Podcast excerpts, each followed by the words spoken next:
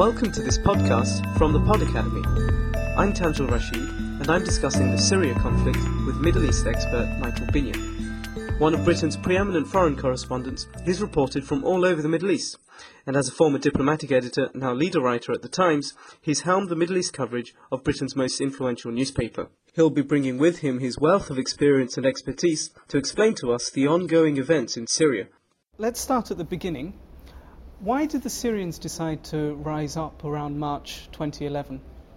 I think it was probably the influence of the Arab Spring in other countries. Nowadays, Arab television viewers and those who have social media take a very keen interest in what's happening elsewhere, and they had seen what had been happening in Egypt and in Tunisia, and I think there were a number of people who thought that they wanted to uh, make a point in Syria, so we had demonstrations, mostly by school children, in Daraa, which is when it began and where it began, which is a town right down in the south of Syria on the border, borders with Jordan.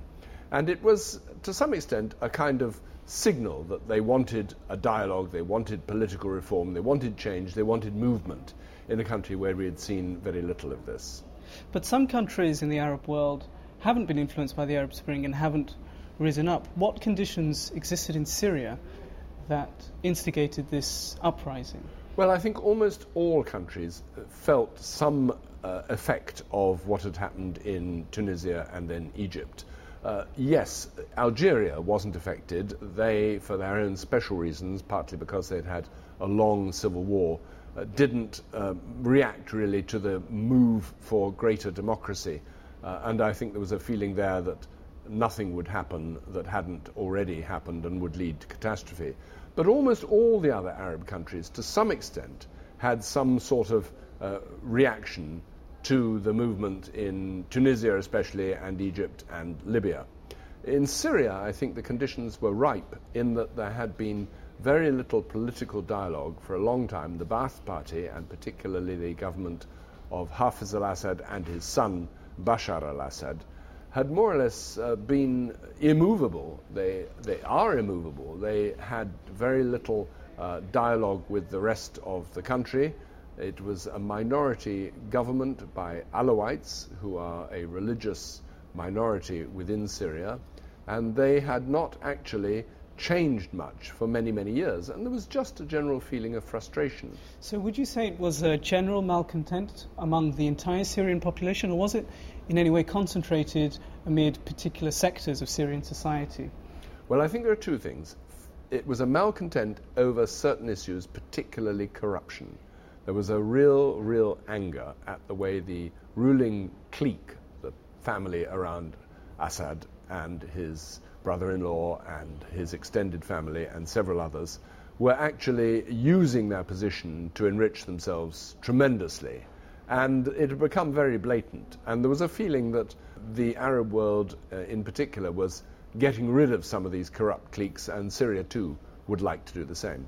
There was also, of course, discontent, particularly among uh, the Sunni Muslim heartland. That's right. So, how does the sectarian situation in Syria play into this current conflict? Well, I think it's at the root of the whole thing. Uh, there is a thirst for revenge in some areas, particularly in the Sunni groups in Homs and Hama, for what happened in 1982 when Assad's father, Hafiz al Assad, turned his army on Hama, where the Muslim Brotherhood had staged an uprising, a revolt against the Damascus Authority, and was brutally put down. It was not very well known at the time. There were no uh, social networks, there was no podcasts, there were no iPhones or anything of that kind, so not much news of it came out. But up to 20,000 people were killed in that operation. And of course, for the families of those who were massacred, there was an eternal vengeance, uh, promise of vengeance. And I think many of the people who are most deeply antagonistic to Assad are those who are associated with what happened in Hama. The massacre in Hama in 1982, Hafiz al Assad succeeded in putting it down at a great uh, human cost. What makes this uprising different? I think because the eyes of the world are now on Syria, it's not easy now to just turn your guns and your army and your air force onto a city and smash it to pieces without the world reacting much more vigorously. Uh, we now know the human cost of what's happened. We know the massacres that have taken place in various cities and provinces and villages. We know what families have suffered. We know the kind of almost personal vendettas. We knew nothing about that 30 years ago. So you think the role of the global media has been quite influential in stoking the conflict? In, the I think it's been way? very influential, as it was, of course, in Egypt and also in Tunisia.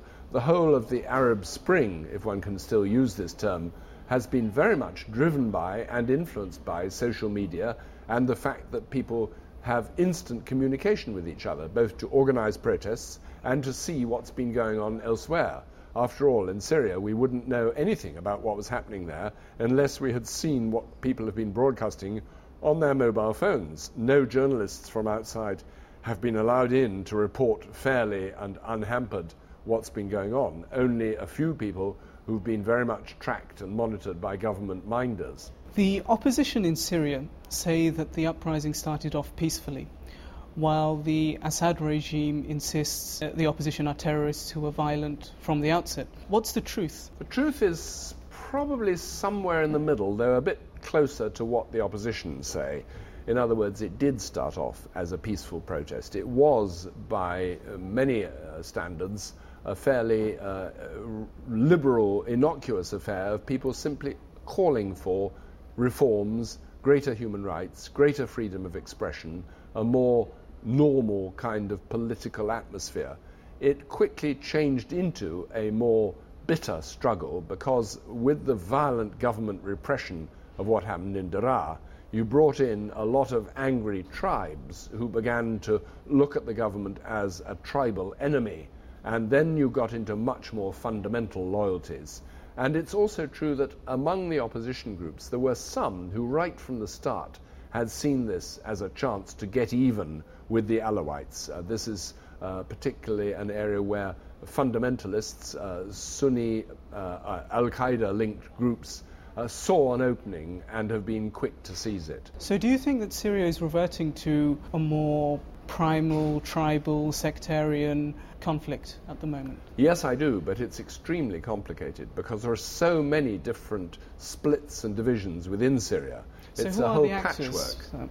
So you have the Free Syrian Army uh, and the Syrian National Council. What constitutes the opposition in, in those fronts? It's made up of a whole number of different groups and players as you said, the Syrian National Army. Well, this is a fairly loose arrangement of defectors from you the Syrian the Free Syrian Army. Yes, the, sorry, Free Syrian Army. That's right. Yes, yes. I don't want to confuse it with the actual Syrian army. Uh, but defectors from the actual army have gone over and formed this free group. But equally, you have tribal and then ethnic groupings. You have, of course, the religious divisions. That's the Alawites, who are an offshoot of Shia Islam. You have the Druze, who are some way back in the past originally another offshoot from Islam. You have a fairly sizable Christian minority, which is rather caught in the middle of all this. And then you have the Kurds and you have other ethnic groups that are different from the Arab majority. So you have so many divisions and such a patchwork of loyalties uh, that the opposition is to some extent a coalition of all those who feel that at the moment they're excluded from power. You mentioned Al Qaeda. What evidence is there that there are Al Qaeda operatives in Syria at the moment? It, the evidence is more or less anecdotal. Uh, there are a number of people who have said that they have seen people from outside. They've even mentioned uh, Chechens, for example, who've come across. They've mentioned uh, people from Europe, uh, Islamists who've come even from Britain to fight uh, with groups in Syria that uh, appear to be certainly from outside, from their appearance, from their accent, from their obvious ethnic differences. Uh, and I think the uh, Al Qaeda themselves have made it clear that they do have influence and are very much engaged in the struggle. You will just hear it from some of the statements they have put out, calling on Al Qaeda loyalists to go and fight and help overthrow the Assad regime. It's anecdotal. I think to some extent, though, there have been eyewitnesses of uh, people who've seen others clearly not from Syria. If there's evidence that there are some very unsavory groups in the Syrian opposition, Do you think the West, Britain, America, and also the Gulf states and Turkey are making a mistake in supporting the opposition so strongly? I think there's a real worry now in some of the centres of uh, Western decision making that maybe they don't want to overcommit themselves. There has been an attempt to hold the opposition to a set of values, to get them to pledge uh, democratic commitments and things of this kind.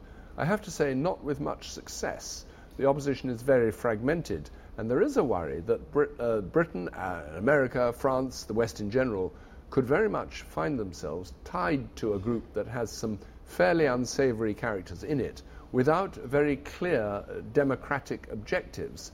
Uh, and indeed, the West could find itself sucked into basically a civil war. Yes, and, and, and the Syrian National Council, that's mainly based in the West, offer a lot of kind and, and democratic and secular rhetoric. But is there not a discrepancy between the aims and objectives of the Syrian National Council and, and the Free Syrian Army inside Syria? Yes, I think there is. There's a discrepancy, and there's a discrepancy between what's being said outside Syria and what is actually happening on the ground. Now, no one doubts that there have been terrible massacres perpetrated by the government and by its kind of thuggish militias that have been going around massacring people.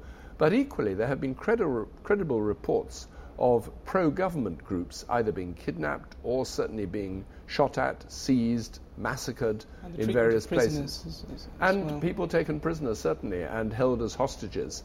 Uh, I think both sides have now descended to a level of brutality uh, and retaliation that is pretty unsavory. But do you think it's still possible for the opposition to claim the moral high ground here?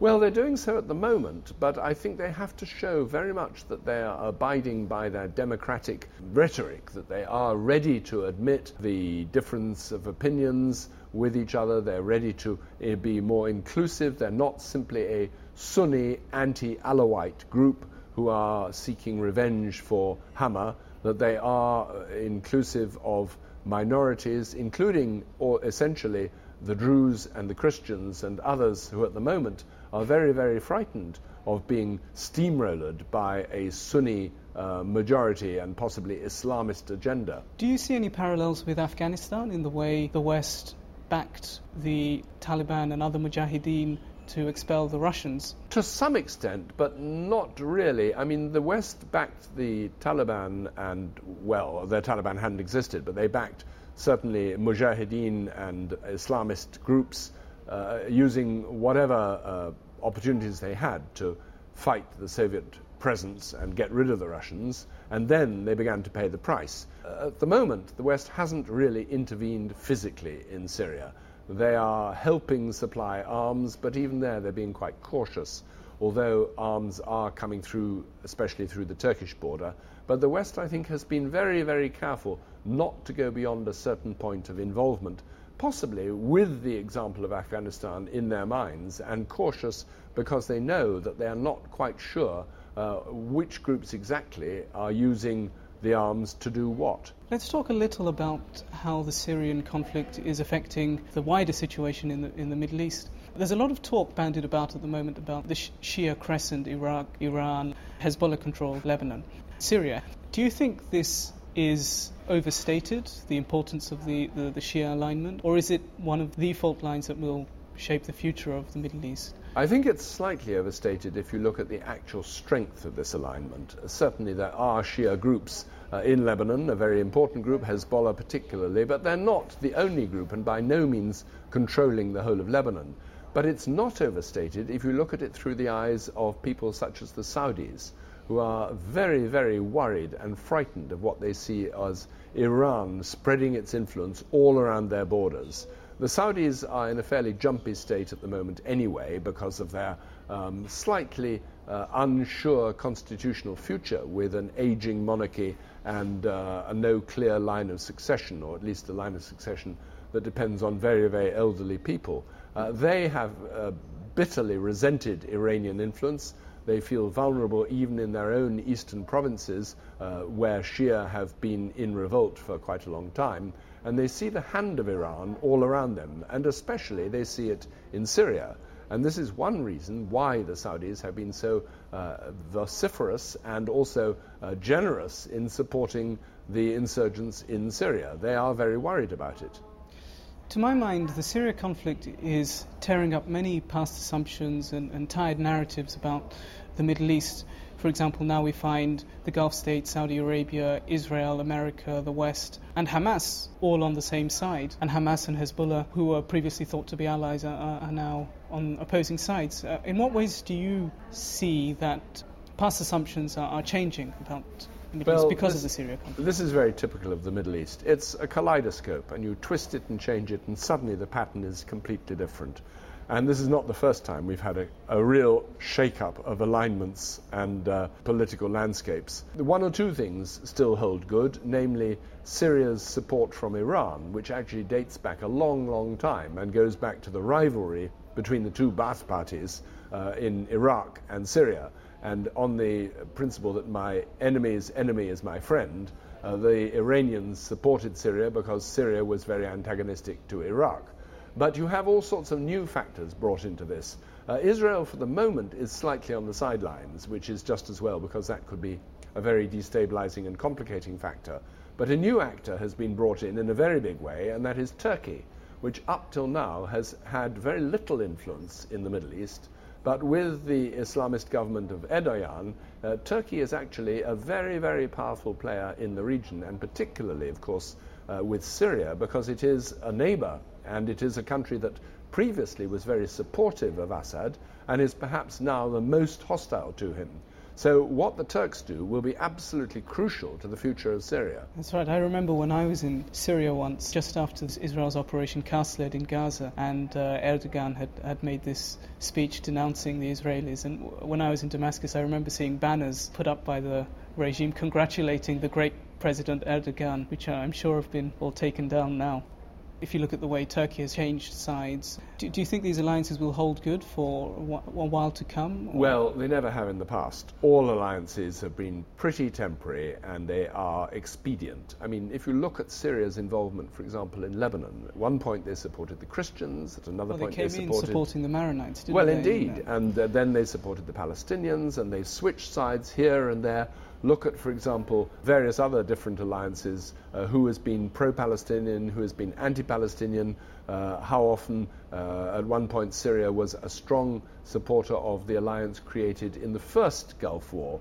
to expel Iraq from Kuwait, and Syria very enthusiastically took part in that. Uh, that was uh, Syria coming in, as it were, as an ally of the United States. Well, that's certainly not the case now. Uh, these things go back and forth according to the situation. Um, Turkey is a very interesting example. Uh, as you said, there were uh, very strong uh, links between the two governments until about a couple of years ago, and the Turks felt that Syria was a key ally in pacifying certainly their turbulent eastern areas where the Kurds are very powerful.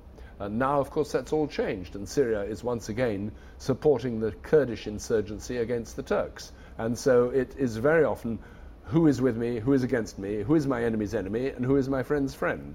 You mentioned the Kurds. What uh, likelihood do you think is there that um, the Syria conflict will spill over into Lebanon, into Turkish Kurdish areas? It's already happening. Yeah. Uh, in Lebanon, there are already battles taking place between pro Syrian and anti Syrian groups, especially in the north of the country. There is a Shia uh, population in the north. They are feeling slightly under pressure now uh, as the Sunni groups in Lebanon are larger. And there have been uh, killings and uh, battles going on in villages and towns around Tripoli in the north of Lebanon. Uh, there are, of course, shellings across the border. There's hot pursuit as the Syrians try to pursue uh, those who've escaped from Syria and sought refuge in Lebanon. It is having a very destabilizing effect not to mention the fact that one of the big players, as we've spoken about, uh, is Hezbollah in Lebanon, and they are really uh, unsure now whether they can rely on Syria for their weapons and for their influence, given the fact that the other group that uh, used to be pro Syrian and pro Assad in the Gaza Strip uh, is Hamas, who have t- turned decisively against Syria. So it does vary very much according to how the how the war uh, in Syria, the civil war, which I think it now is, how it, how it fluctuates and goes up and down. And of course, the non aligned movement in, in Tehran, President Morsi, the Muslim Brotherhood president in Egypt, uh, denounced Syria and also, to an extent, Iran uh, inside Iran. H- how are, are other nations involved with the Arab Spring involved in the Syria conflict? Well, most of them are fairly preoccupied with what's going on in their own country. Right. And in fact, most are fairly exhausted by the turbulence that they've experienced. This is certainly the case for Egypt. Uh, it's true, yes, President Morsi has been to Tehran, the first visit by an Egyptian president there since 1979. He is trying to reach out and play the responsible statesman, but I think at the same time he's pretty preoccupied by the still unresolved constitutional issues within Egypt. And that's also true in Tunisia and even more so in Libya, where the post Gaddafi settlement is far from clear and where there's a lot of tribal rivalry and enmity. And most of these countries are looking to Syria, possibly as an example of what could happen if everything goes wrong, as a sort of salutary lesson of what they must avoid. But I don't think any of them are really uh, deeply engaged in Syria. It's just too difficult and too remote from their own concerns. In Libya, Britain, France, and America intervened quite strongly militarily. Why do you think they are not doing the same in Syria? Well, several reasons. The first is there's absolutely no appetite among public opinion in the West, in either Europe or the United States, to get involved in yet another conflict with a Muslim country in a turbulent region. And the feeling is that after Iraq and Afghanistan, which have cost so much in both money and lives, there is no wish to stir up that turbulent area again. That's the first reason. The second reason is because military intervention simply is, is impossible. I mean, it's not clear what the target would be, where one would intervene, who you would separate, what the objectives would be, and how you would exit. But what about, say, a no fly zone? Well, a no fly zone in principle is fine, and it would have to be along the border between Syria and Turkey. But the problem is patrolling it. If you have a no fly zone, you have to enforce it, and that means sending planes up and down the area to make sure that the Syrians don't try to uh, bomb the people who take refuge in that zone. Now, the Syrians have a very sophisticated air defense system supplied by the Russians that's in full working order, and that has been by no means eliminated. And unless the Allies actually undertook a bombing campaign first to eliminate uh, Syrian air defenses, then it wouldn't work because the patrol planes in the no fly zone would be shot out of the air. Now, to actually uh, launch a mission to dis- disable Syrian air defenses, that's quite a big operation. That is military intervention on a big scale straight away. And I think the West hasn't reached that stage yet. You mentioned the Russians. Uh, why do they see it as, in their, as being in their interests to support Assad? Uh, there are several reasons for this. First of all, because the Russians have a very big investment in Syria and have had for many years. Their main investment, of course, is their use of Tartus, the port on the Mediterranean, where the Russians are able to base their ships, and it is their only access to the Mediterranean. It's their only warm water port, as it were. It's not completely under their control, but they have uh, permission to use it extensively, and for them that's extremely important. Secondly, there is a very large Russian presence in Syria, at least 10,000 people, most of them military advisors and uh, other people who take a fairly close interest in government affairs. So they're quite closely tied to the present government.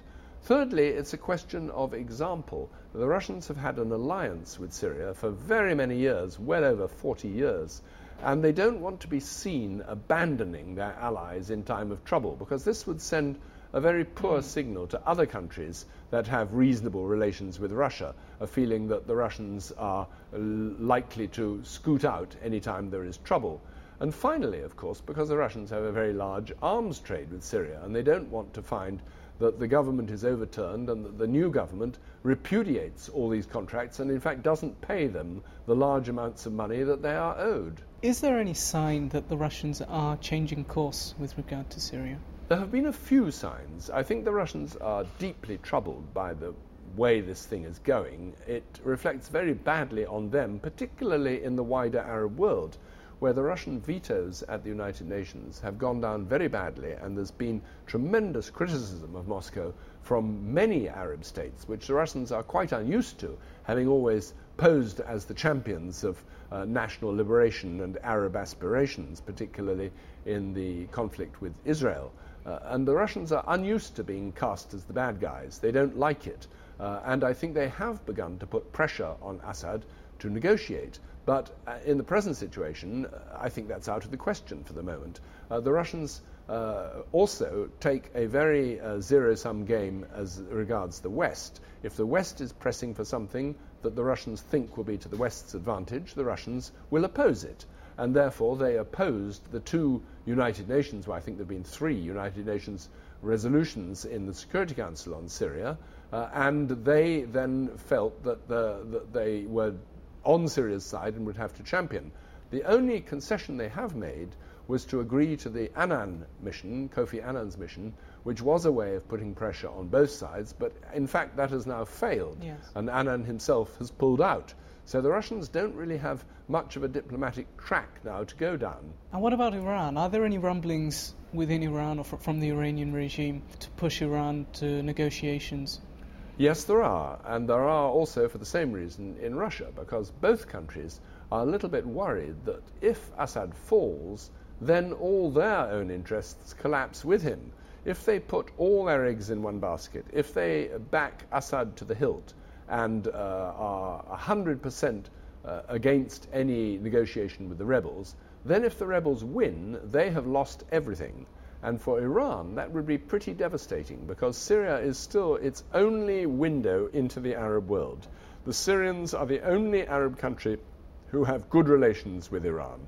And through Syria, the Iranians have been able to supply their allies in Lebanon and Hezbollah and to reach out into the wider Arab world. If that door is closed into Syria, they have lost everything. So the Iranians have put a lot of effort into Syria, but at the same time, they've tried to hedge their bets a bit by talking about possible coalition, uh, possible government of national unity. They've offered uh, uh, themselves to be mediators. In other words, they're looking to see whether they can build bridges now with the opposition. What potential solutions are there for the Syria conflict? Very difficult to see. Uh, the Annan plan was one solution, but frankly, it simply didn't work because both sides were so embattled. Both sides saw the fight as a fight for existence, particularly the government, that neither side was willing to make any concession, and they were not willing to give the military option amiss. They still believed that this would be resolved by force of arms. So, as long as both sides think that, that military uh, might will prevail, uh, I don't see much chance for uh, diplomacy at the moment. Do you think the opposition is making a mistake in, in uh, being so steadfast? Well, in their terms, probably not, because at the moment they seem to have Assad fairly rattled. He's not yet falling. And there's been a lot of optimistic talk in the opposition saying that the regime is crumbling, that people are defecting. Yes, there have been one or two defections, including a few high powered defections, but actually, as uh, Assad himself said in his television broadcast uh, just recently, uh, let them go. Uh, they are cowards, they are defecting. And in fact, I think that's very much the position. Uh, those that have don't, don't have stomach for the fight, they're better out of it. And so Assad is now consolidating his loyalists around him. Uh, and I think he is actually not yet shaky. The problem is that the Syrian economy as a whole is in a ruinous state, and quite quickly the whole country will, will basically collapse economically, mm-hmm. and then Assad will lose the support of the minorities and possibly of the all important merchant class who up till now have been backing him. And Aleppo, the commercial capital, has, has, is very much um, in, in, rebel hands. Am, am yes, it is. Well, not completely in rebel hands, but certainly uh, it's, it's unclear at the moment who controls Aleppo. It's certainly not fully in government hands. And it's also true that Aleppo, as the main industrial or, or commercial capital of the country, is a key city. The government cannot afford that to fall. If it does, then essentially uh, the beginning of the end has, has started. Do you think it's already the beginning of the end? Possibly. I would be a bit wary of forecasting an immediate collapse for Assad. Many people have said, well, he can't survive. But they've been saying this for some months, and he has survived, and he showed himself to be fairly cool and calm in his television interview. Now, if he was really rattled, I think that would have shown. What I do think was a very, very big blow for him were those uh, deaths that were uh, caused by the bomb explosion, the slightly mysterious bomb explosion inside the top head security headquarters, yeah. where many of his key advisors and security officials were meeting. He lost a number of very key figures to the regime.